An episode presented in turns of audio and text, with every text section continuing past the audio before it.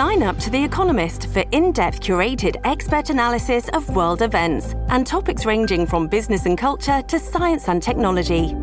You'll get the weekly digital edition, online only articles, curated newsletters on politics, the markets, science, culture, and China, and full access to The Economist Podcast Plus. The Economist is independent journalism for independent thinking. Go to economist.com and get your first month free. And I think he's got a surprise or two that you're going to hear about in the next few days. Right. I, I mean, I mean, I'm talking about some pretty big surprise. Oh yeah, I heard you say that this morning. What do you mean? You'll see. Stay tuned. This is The Middle with Anthony Weiner. Unplugged. Welcome to episode 15 of The Middle Unplugged. I'm Anthony Weiner. Today, a break in the middle of the week when we reclaim the microphone from the far left and the far right and try to carve out some time for a less shrill, less extreme, and generally less angry conversation. It wouldn't be a Wednesday without your daily Santos update. Yesterday, Mr. Santos announced he was recusing himself from his committee assignments. Remember, I talked to you last week about those two minor committees that he'd been named to. Well, there's no such thing as recusing yourself. He's basically saying he's not going to show up, and I can tell you why. It's because none of his colleagues who sit with him on those committees want him there. They don't want to be photographed sitting next to him. They don't want to be there when the media comes in for all their hearings and markups, although they don't do a lot, those two committees. So he announced he is not going to do it. Also, a poll came out of his constituents that say over 80% don't want him to be their congressman. That's the Santos update. There are more, more fibs that came out this week, but I won't bore you with them. And the other kind of newsy thing that came up just yesterday is apparently the Trump Stormy Daniels story is back. It's complicated, that one, not in the facts, but in whether or not the local prosecution can move forward because there is a five year statute limitation on the campaign finance rules that he's alleged to have broken when he reimbursed Michael Cohen for paying off Stormy Daniels to be quiet during the 2016 election. That was a campaign expense. It wasn't treated as such. Long story short, it's a complicated case. We don't need to rehash it. But let's get into it. I have a little bit of an ambitious program in mind for you today, and let's see if we can pull it off. It's about a subject that I am frequently associated with. And let's start out with the number of the week. The week that the number that we're going to use to jump into this conversation, it is 211. That is the number of Democrats that voted on a party line resolution to create the Select Subcommittee on the Weaponization of the Federal Government. This is something that the new Congress said they were going to do. They call it something like the Church Committee. And the idea is that they're going to give them, this panel is going to have access to sensitive intelligence and the power to oversee criminal investigations. But what is it that the Republicans want to investigate and why? And is it a good idea that my Democratic friends are opposing it? Well, it seems that the answer is to the who that they want to investigate is the FBI. And the why comes down to people they either want prosecuted who haven't been, or they want the feds to stop prosecuting some people who they have been. I think that's what this deep state conversation comes down to.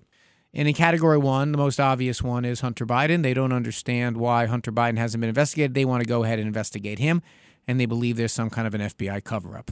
Uh, you know, I've talked about it before. That's one that they want a prosecution to happen, and by extension, I'm sure they'd like to see Joe Biden investigated. By the way, there's also a regular old fashioned oversight committee looking into this. But in that second category of investigations that they say are part of a deep state FBI pro Democrat cabal, is they want to know what, you know, the January 6th crew basically is what it comes down to.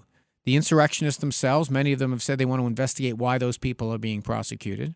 And obviously, the leader of that insurrection, President Trump, they want to get to the bottom of why it is that Donald Trump was the subject of all these investigations over his term. And I guess the theory of their case is that the FBI is part of this deep state conspiracy that doesn't like the president or his supporters.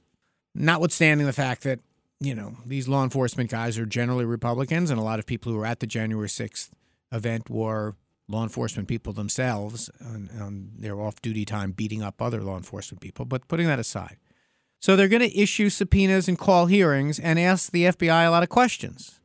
They say they're going to find out the source of the Russia influence investigation, or they're going to look at the evidence brought against the January 6th insurrectionists. Basically, that's the January 6th committee. That's and the Democrats are opposed to this. Why? Why would the Democrats possibly oppose to another group looking into these exact things that many of which we know the answer to? I mean, take a look at what happened with the Durham special prosecutor. If you remember that guy, he was named by Trump's attorney general apologist Pitbull Bill Barr with the explicit instructions to find out why the Mueller investigation got started because they just knew there was some kind of misconduct that might have gone on that led to that. They promised it over and over again. Let's going to find this misconduct, this FBI deep state misconduct. And we know, by the way, why that Mueller investigation got started. It's because Trump's previous Attorney General, Jeff Sessions, named him because there were so many Trump officials that were implicated by their many, many contacts with Russians during the 2016 campaign, including Sessions himself. So he appointed a special prosecutor. That's the Mueller investigation. And years later, after this Durham report, this Durham special prosecutor was appointed to get to the bottom of this deep state thing.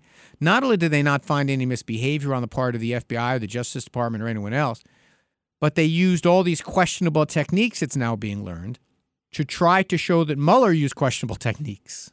For example, they tried to get access to phone records of someone that worked for George Soros who had nothing to do with any of this investigation. So they went to the court. The court said, no, you can't have a search warrant for some random guy that you've got a bone to pick with. So Durham went into court himself and said, Can I, you know, it's really important, Judge. The judge says no. And so they impaneled a grand jury to try to get to those things. They were obviously, if you go that panel, that route, it's a little bit easier. The grand jury asked for them, they got them. And to date, not a single one of those phone records has appeared in any kind of legal thing. They were fishing. So if the Republicans want to go back and have hearings and look at the past, they'll find out what the inspector general found out and what the Mueller report found out. That in the 2016 campaign, there was over 100 contacts of between Trump campaign officials and the Russians. 17 campaign officials were involved. Trump himself had six of them. That they coordinated with WikiLeaks, who was at the time working with the Russians to release the Podesta emails. And by the way, the source of all this is not only the Mueller investigation and not only the Inspector General's report, but also the Republican Intelligence Committee of the U.S. Senate. Like all of this stuff, we already knew. But if the Republicans in the House want to have another committee to go back and look at this stuff again, they most definitely should. I don't know why Democrats would possibly be against this. Why would they not want to investigate the FBI to get to the bottom of this? But also, this is a chance for the Democrats to get to the bottom of the rest of the 2016 story that Joe Biden and his Justice Department to date hasn't shown much appetite to go digging around it. And that is who the FBI was really conspiring against Hillary Rodham Clinton. And I ought to know. You remember October 28th, 2016? Hillary was up in all, it's 10 days before the election. Hillary was up in all the national polls, was leading in Pennsylvania, leading in Michigan, leading in Wisconsin, was up by about six points nationally. It was actually that morning was the first time that Hillary reached 50% favorable for the first time since the convention in March. She was in a good place. And then the ultimate October surprise despite 70 years of Department of Justice precedent that said you never make any big announcement that might affect an election, the FBI Director, Jim Comey, announced that the FBI was reopening the criminal investigation into Hillary's emails because he said there might be more information on my laptop. Now, this was October 28th. They had my laptop for almost a month. And when asked under oath why he did it, when he was asked by the Attorney General. When he was asked by the public, he said that he was afraid that there would be leaks of the information from the FBI New York office. And the Inspector General report went and interviewed the Attorney General at the time. This is Inspe- Attorney General Lynch about what went down. He did, you know, you can go get that Inspector General's report. It kind of goes from soup to nuts. And this is a long quote, but I'm going to read what she said about her conversations with the FBI about why, right before the election, they had a laptop that had they had stuff in their possession that they could have looked at, by the way, in two hours and figured out there was nothing there. They eventually did that. But why it is that he chose to do that releasing. And they're talking here. This is Lynch, the Attorney General, describing her conversations with Jim Comey. And I'm going to quote from the report I said, but it was conveyed to me that you were very concerned about the leaks specifically. And I said, I can only assume that you were thinking of leaks that would have been of this information in a much, much worse way. And he said, that's Comey, he said, You're right.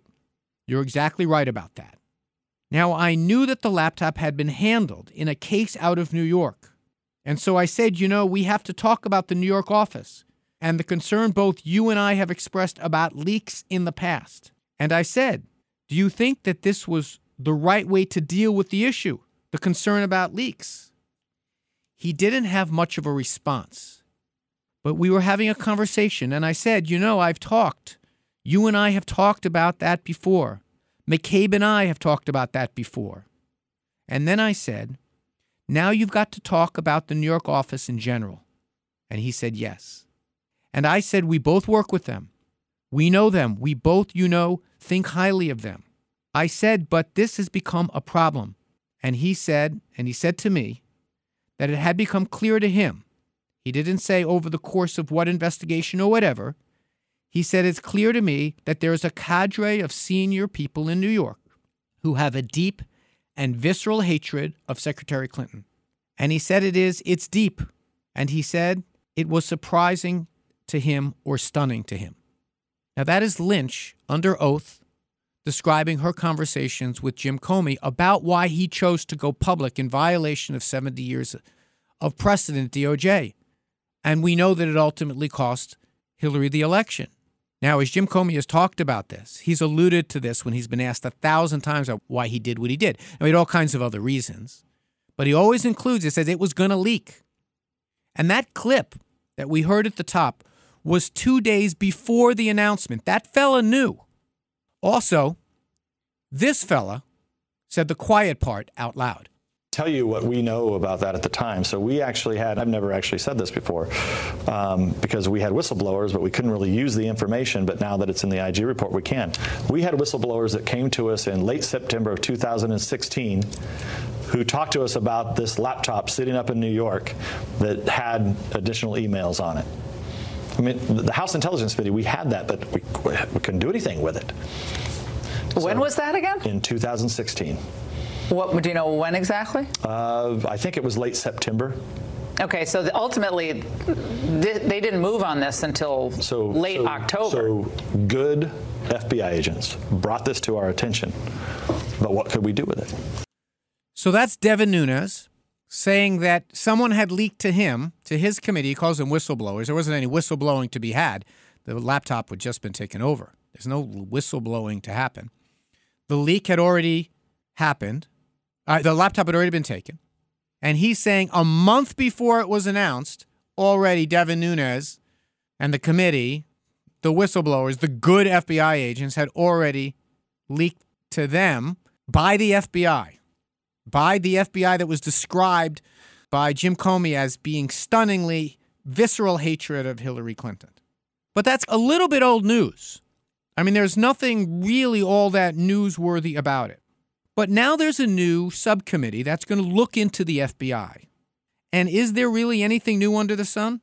You had the Mueller report, you had the IG report. I just read from the IG report, that's out in the public. You have the Durham appointment, which has not come to an end yet, but so far he has got a grand total of nothing to show for his investigation that contradicts anything that we'd heard before. Well, there is something new now. A fellow named Charles McGonigal was arrested a little over a week ago and charged with crimes that could send him to prison for 75 years. He was an FBI agent, but he was not just any FBI agent. He was in charge of investigating Russia trying to interfere with our elections. That was his job. He was the special agent in charge of counterintelligence for the New York field office. He was a big deal. And what is he accused of doing? This person whose job it was investigating Russian efforts to interfere in our election? He's accused of working against the United States for a Russian oligarch who was trying to interfere with our elections. His name is Oleg Deripaska. He is the same person who is paying Trump campaign manager Paul Manafort. Manafort went to jail because of it. So, to tie these things together, you had the FBI leaking to hurt Hillary. Before the election, the New York Times relying on sources in the FBI, writing stories that it doesn't look like there was a criminal conspiracy between the Russians and Trump. What are those sources? Law enforcement sources in the FBI, perhaps? Then the FBI gets my laptop, mishandles the laptop, leaks about my laptop. The head of the FBI makes a big announcement about my laptop right before the election. Obviously, he reversed himself. If you remember the story, he reversed himself a couple of days later. It turned out there was nothing on there. And he admits he was afraid of more leaks from the FBI in New York. U.S. intelligence all agree that the Russians successfully interfered in our election. And now we find out that a guy in charge of fighting Russians' attacks on the U.S. was working for the Russians. Yeah, I have no problem with an investigation of the FBI. None whatsoever. We'll be right back with listener mail.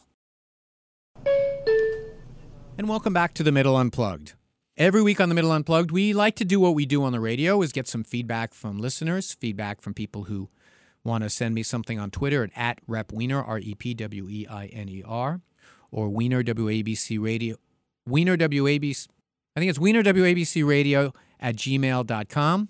I really should know my own Gmail address. Or you can go to the Facebook page, Anthony D. Weiner.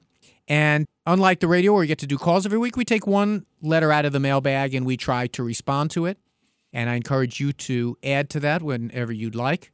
And this week, the call, the letter rather, comes from Roger from Lancaster, Pennsylvania. It's a simple question Will Trump beat DeSantis? And is that good or bad for Democrats?